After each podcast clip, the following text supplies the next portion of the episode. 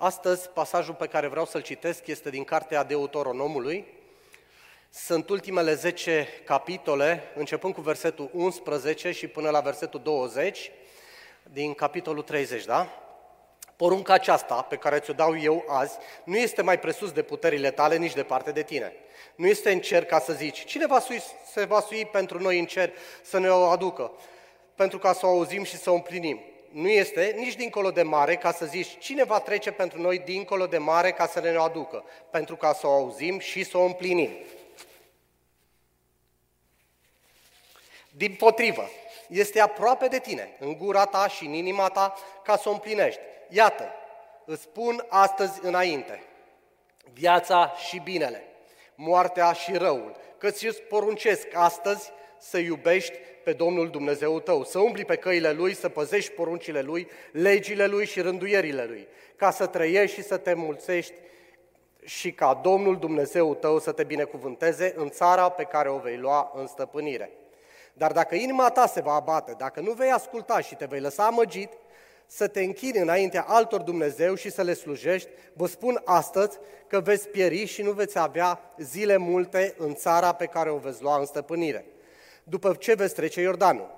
Iau azi cerul și pământul martori împotriva voastră, că ți-am pus înainte viața și moartea, binecuvântarea și blestemul. Alege viața ca să trăiești tu și sămânța ta, iubând pe Domnul Dumnezeul tău, ascultând de glasul Lui, lipindu-te de El, căci de aceasta atârnă viața ta și lungimea zilelor tale și numai așa vei putea locui în țara pe care a jurat Domnul că o va da părinților tăi, lui Avram, lui Isaac și lui Iacov. Doamne, îți mulțumesc pentru cuvânt. De fapt, Doamne, îți mulțumesc pentru că cuvintele sunt atât de puține pentru a-ți mulțumi tot, pentru tot binele care ni-l faci. Fie că vorbim de lucrurile astea pământești, fie că vorbim de sufletul nostru, de felul în care Tu ne porți de grijă, Doamne. Doamne, vrem să-ți mulțumim, să-ți aducem un mare, mare, mare mulțumesc. Doamne, te binecuvântăm pentru cuvântul Tău scris, îți mulțumim că ni l-ai lăsat moștenire, că prin el te putem cunoaște, ne putem apropia de Tine, Doamne. Putem înțelege care este voia Ta cu privire la noi. Îți mulțumim, Doamne, și te rog Lasă ca Duhul Tău să vorbească în după amiaza aceasta. În numele Lui Iisus Hristos m-am rugat. Amin.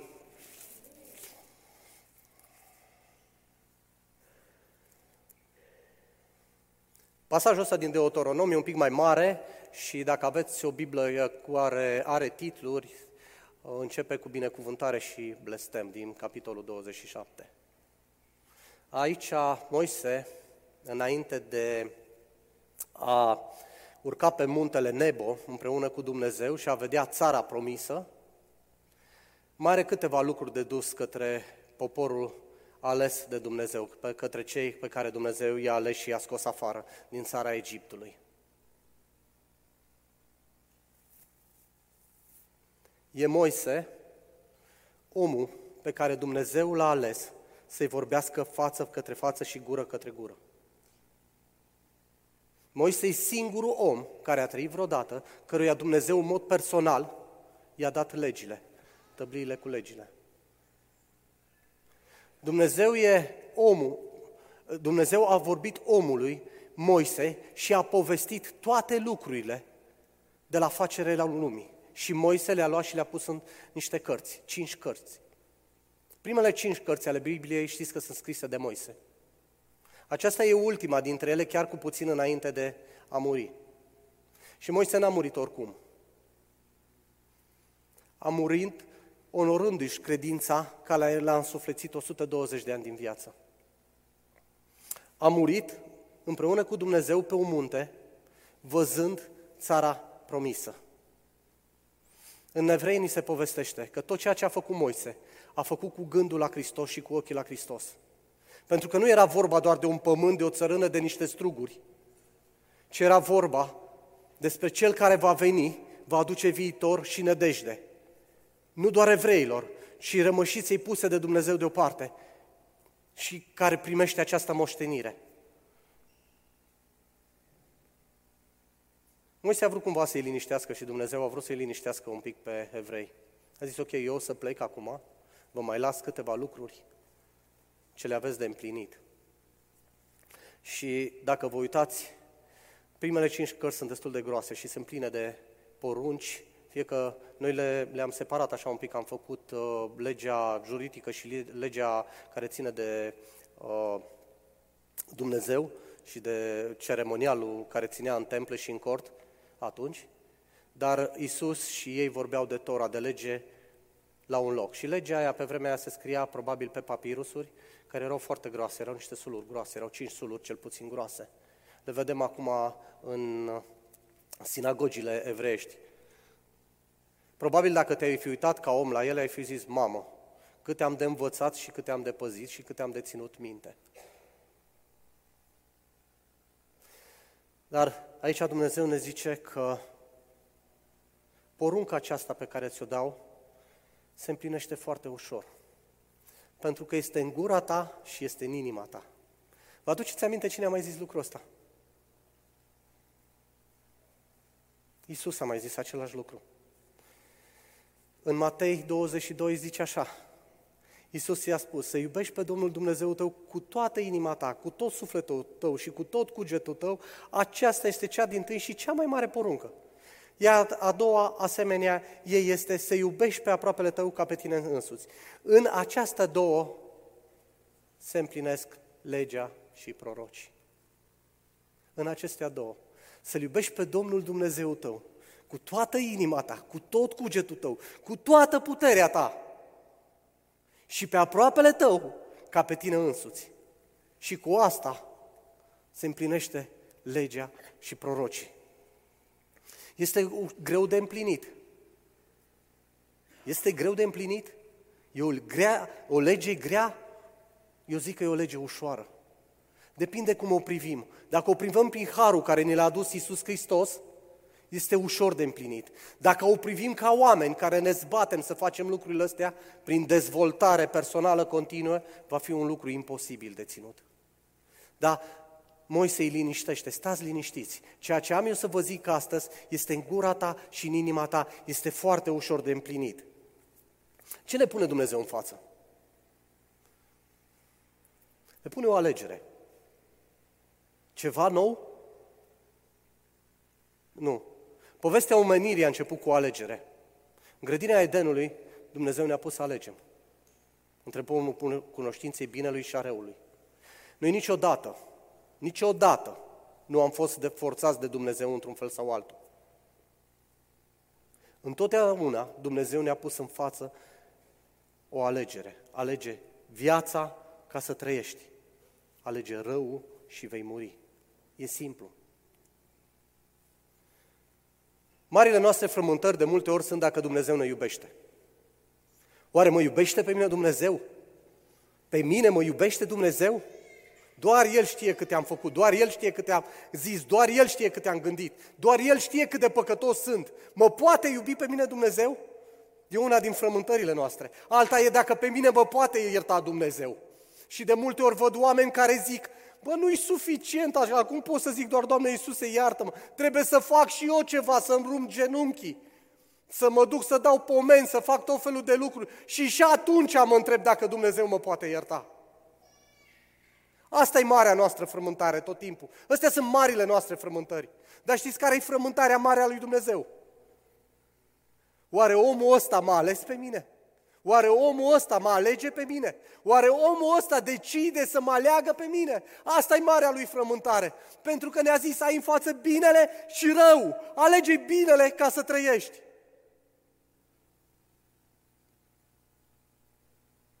Ioan 3 cu 16. Fiindcă atât de mult a iubit Dumnezeu lumea, fiindcă atât de mult a iubit Dumnezeu lumea, încât a dat pe singurul său fiu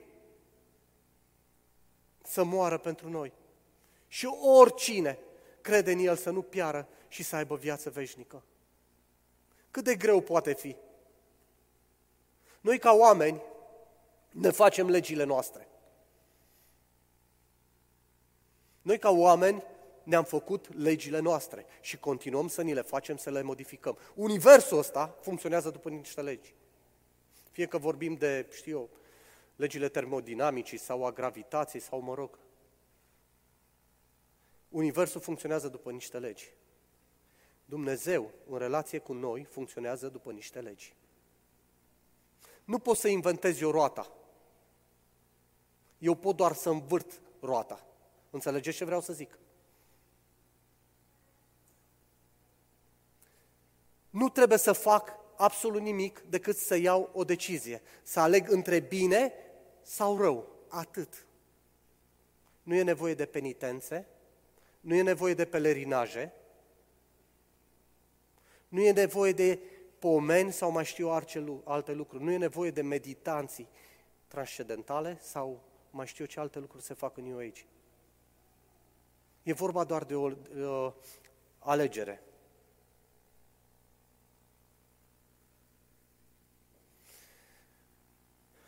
Cheia succesului e o serie de decizii. Asta o știm cu toții, da? Aveam, de fapt, uh, Robert Bennett zice așa, viața este suma tuturor alegerilor pe care le facem, atât conștient cât și inconștient. Dacă ne putem controla alegerile, putem controla fiecare aspect al vieții noastre, zice el. Viața este suma tuturor alegerilor noastre. Toată lumea caută succesul și toată lumea caută fericirea. E așa sau nu e așa? E cineva care caută nefericirea? E cineva care caută insuccesul? Nu cred.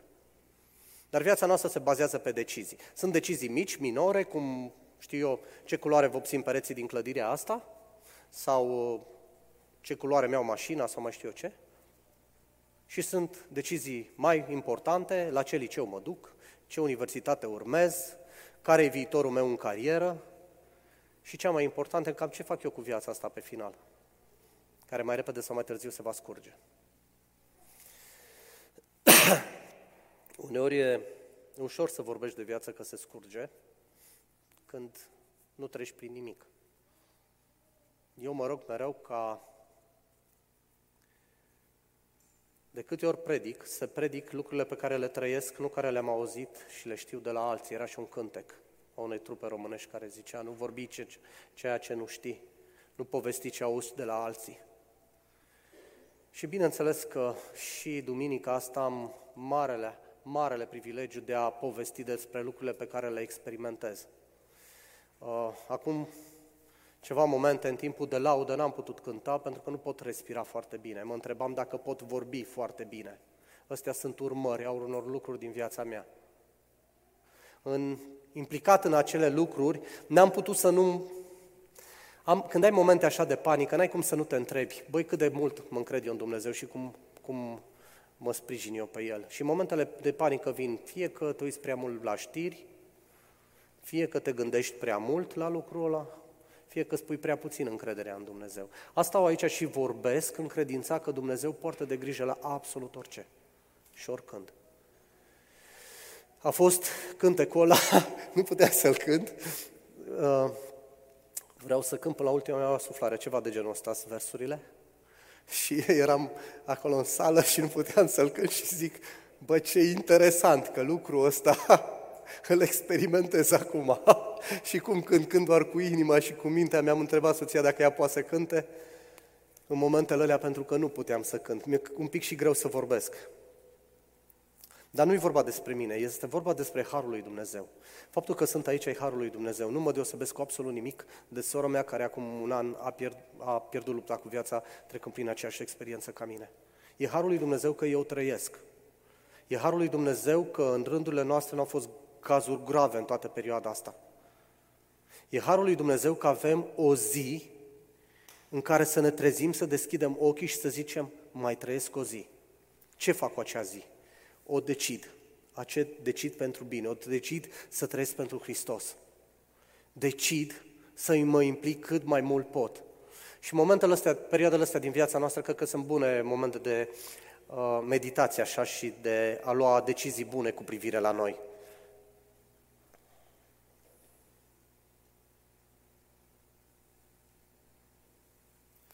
O să fiu scurt și o să sar peste câteva pasaje, dar uh, Nu pot să fiu atât de scurt încât să nu ne punem câteva întrebări pe baza textului. Am învățat acum câțiva ani de la Gustavo că cel mai bun mod de a înțelege un text biblic e de a-i pune întrebări, tot felul de întrebări, cât de multe întrebări poți. Și întrebările sunt cheia răspunsurilor. Honor de Balzac zicea așa, cheia tuturor științelor este, fără doar și poate, întrebarea cum. Cele mai multe dintre marele descoperiri îi se datorează lui cum. Înțelepciunea vieții stă poate în a te întreba de ce. A te întreba de ce despre orice, zice Honor de Balzac. Sau zicea. Și o să luăm textul, o să vă rog dacă puteți afișa versetul 15, spatele nostru.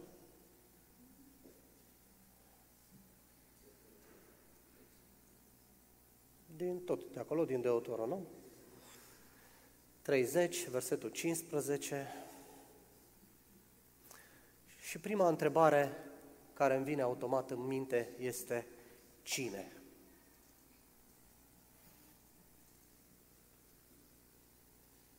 Cine? Și zice, ție ți-am pus în față. Cui i-a pus în față? Mie și ție. Cui îi pune în față Dumnezeu? Lor? Vouă? Nouă? Sau ție? La modul personal? La modul individual? E o decizie personală și individuală. Nu e o decizie de grup. Nu vă zice, v-am pus vouă în față tuturor și decideți-vă așa, votați în mod democratic pe ce cale să mergeți. Este o decizie personală. Deciziile personale și mai ales astea publice, cum a fost botezul de astăzi, o auzeam pe Ionela, care uh, la cursul de cateheză, vineri, zicea, bă, aș fi vrut să fac lucrul ăsta, dar am avut emoții pentru că uh, ar fi vrut să-l facă mai de mult, dar avea emoții pentru că e un lucru public. Lucrurile publice, în general, implică emoții. Ați văzut tinerii pe scenă aici când s-au urcat și au vrut să vorbească, când văd așa o adunare de oameni frumoși în fața lor, au emoții, se emoționează. Le e un pic mai greu de a vorbi. Fiecare din noi când urcă aici pe scenă și sunt în fața oamenilor, au un pic de emoții. Dar decizia, cu toate astea, trebuie să fie una personală. Nu implică pe cel din stânga mea sau din dreapta mea, nu are legătură cu faptul că mi-e rușine de ce va gândi el sau el, are legătură cu mine și cu viața mea. Eu și Dumnezeu. Lucru personal, punct. Dacă Dumnezeu îmi promite că El mi-e tată, eu îi sunt fiu. Nu? Dacă Dumnezeu e tatăl meu, eu îi sunt fiu. N-are de ce să-mi fie rușine de absolut nimic. Pentru că e vorba de tatăl meu și de fiul lui care îi sunt eu. Când e următoarea întrebare care ar trebui să ne opunem? Peste o săptămână, peste doi ani, când cresc, când termin facultatea, când îmi termin liceu, după ce se botează Eric să văd cum a fost,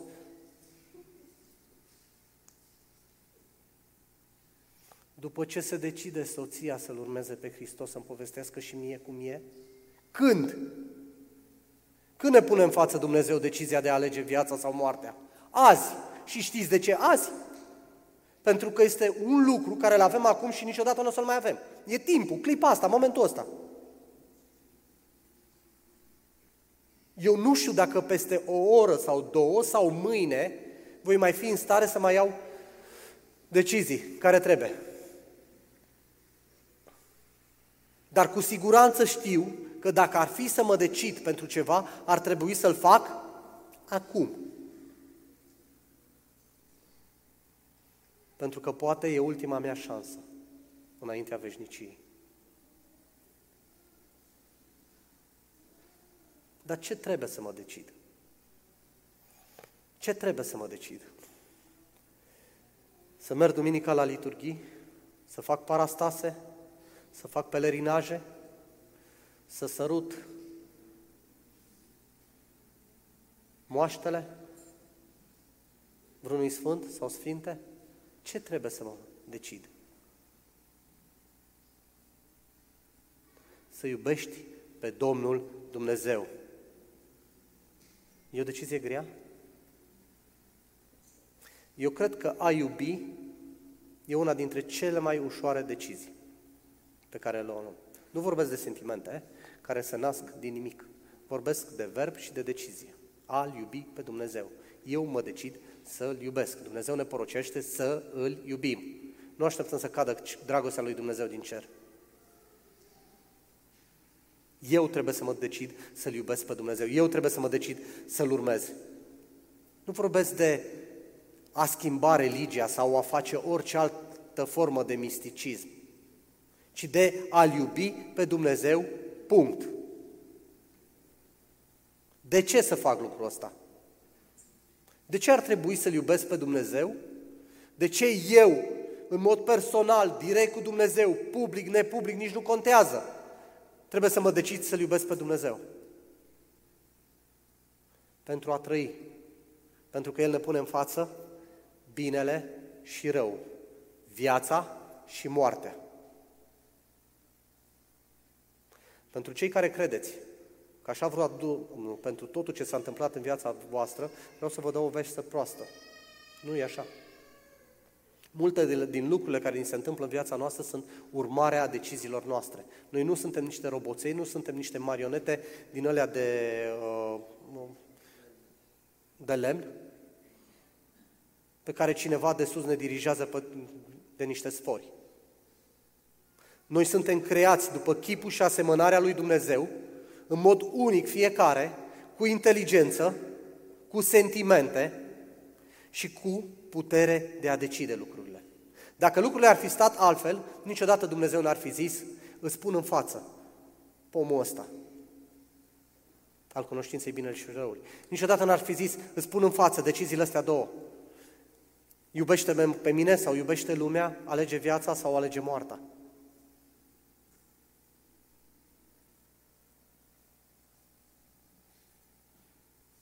Ce cred că e extrem de important pentru fiecare din noi e să nu trăim cu piciorul așa pe două tărâmuri, la graniță, tot timpul. Crezând că mai e timp, că mă mai pot decide, că mâine o să schimb, că mâine va fi ceva mai bun în viața mea sau va fi altfel. Viața trăită între două lumi E o viață gri, zice Biblia. Adică nu e nici caldă, nici fierbinte. E exact temperatura aia care nu-i place lui Dumnezeu și zice că te-am scuipat din gura mea. Că nu erai nici fierbinte în clocot, nici rece. Erai căldicel așa și te scuipă. Schopenhauer zicea așa, dacă pui o lingură de vin într-un butoi de apă de canal, ai un butoi cu apă de canal. Dacă pui o lingură de apă de canal într-un butoi de vin, obții un butoi cu apă de canal.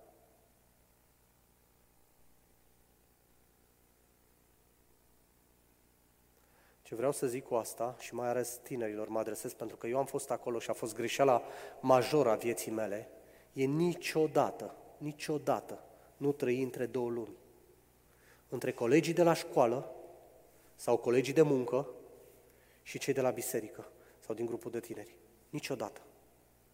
Trăiește într-o singură lume, o dată pentru totdeauna. Și cu asta o să închei. Decide-te pentru Hristos, o să chem și echipa de laudă, vine în, în față. De ce pentru Hristos să mă decid? Pentru că mântuirea e doar prin Hristos. Și cine are nevoie de mântuire? De mântuire am nevoie eu și tu. De mântuire avem toți nevoie. În Roman 3 cu 23 zice așa, că toți au păcătuit și sunt lipsiți de slava lui Dumnezeu. Cine au păcătuit? Toți. Numai eu sau numai Adi? Nu. Toți am păcătuit. Toți suntem lipsiți de slava lui Dumnezeu. 6 cu 23, tot din Romani. Fiindcă plata păcatului este moartea, dar darul lui Dumnezeu este viața veșnică în Isus Hristos. Darul lui Dumnezeu, Dumnezeu pentru noi este viața veșnică în Isus Hristos. Pentru că Dumnezeu și-a dovedit dragostea față de noi prin faptul că în timp ce noi eram încă păcătoși, Hristos a murit pentru noi. Dragii mei, să știți așa, mântuirea e prin har de la Hristos. Odată ce te-ai pus pe genunchi și l-ai acceptat pe Hristos ca Domn și ca Mântuitor, în viața ta îți primești mântuirea. Dar n-ai nicio scuză să trăiești viața așa cum ai trăit-o până atunci. Iisus la toți cei pe care i-a vindecat le-a zis, păcatele sunt iertate, du-te și nu mai păcătui. Du-te și nu mai păcătui. Vino la Hristos. Hristos îți iartă păcatele, te spală, îți dă o viață nouă, un viitor și o nădejde în El. Dar du-te și nu mai păcătui. Pentru noi care suntem creștini, Marea trimitere a fost dată, odată pentru totdeauna. Dacă vă aduceți aminte, începutul pasajului era așa, porunca aceasta pe care ți-o dau eu azi nu este mai presus de puterele tale, nici departe de tine. Nu este nici în cer, ca să zic că e ceva abstract, nici departe peste mări și țări, să zic că e vreo fantasmagorie care o trăiesc ea de prin Papa Noua Guinee sau mai știu eu de pe unde, ci este aproape de inima ta și de gura ta. Dragii mei, pentru cei necreștini, aproape de inima lor și de gura lor, suntem noi creștini. Revin. Pentru cei necreștini, cei care nu-L cunosc pe Dumnezeu, aproape de inima lor și de gura lor, suntem noi. Trebuie să mergem la ei, să-i învățăm să-L iubească pe Dumnezeu și să păzească poruncile Lui. Să-L iubească pe aproapele Lui ca pe El însuși, să-L iubească atât de mult încât să le zică colegilor de facultate că există un Hristos, un Dumnezeu care are viitor și nădejde și viață și pentru ei. Să le zică colegilor de școală că totul nu e numai skate, mountain bike, jocuri. E mai mult de atât. Există un Dumnezeu care te iubește din toată inima Lui și îți dă viitor și nădejde și o viață bogată împreună cu El. Nu e vale prea adâncă, nici munte prea înalt să nu putem să viruim împreună cu Hristos.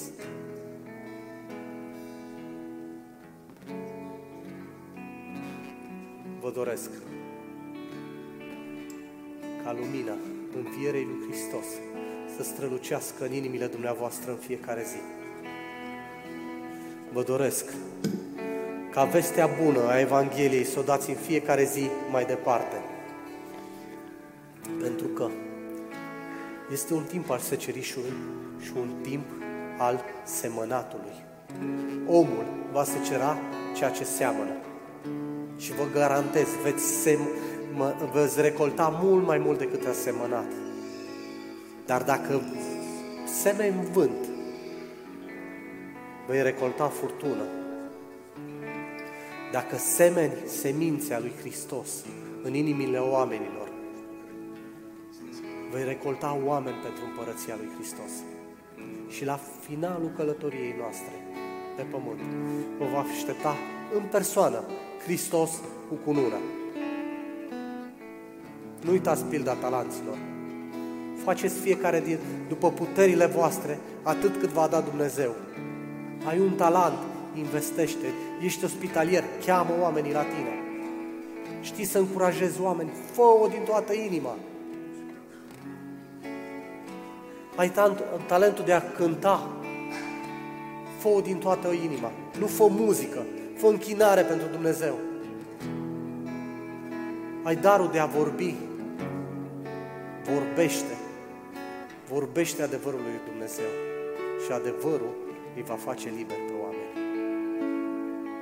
Dumnezeu să ne ajute ca fiecare zi din viața noastră să fie o zi a mulțumirii, o zi în care putem să-i mulțumim Lui pentru tot binele care ni l-a făcut. Amin.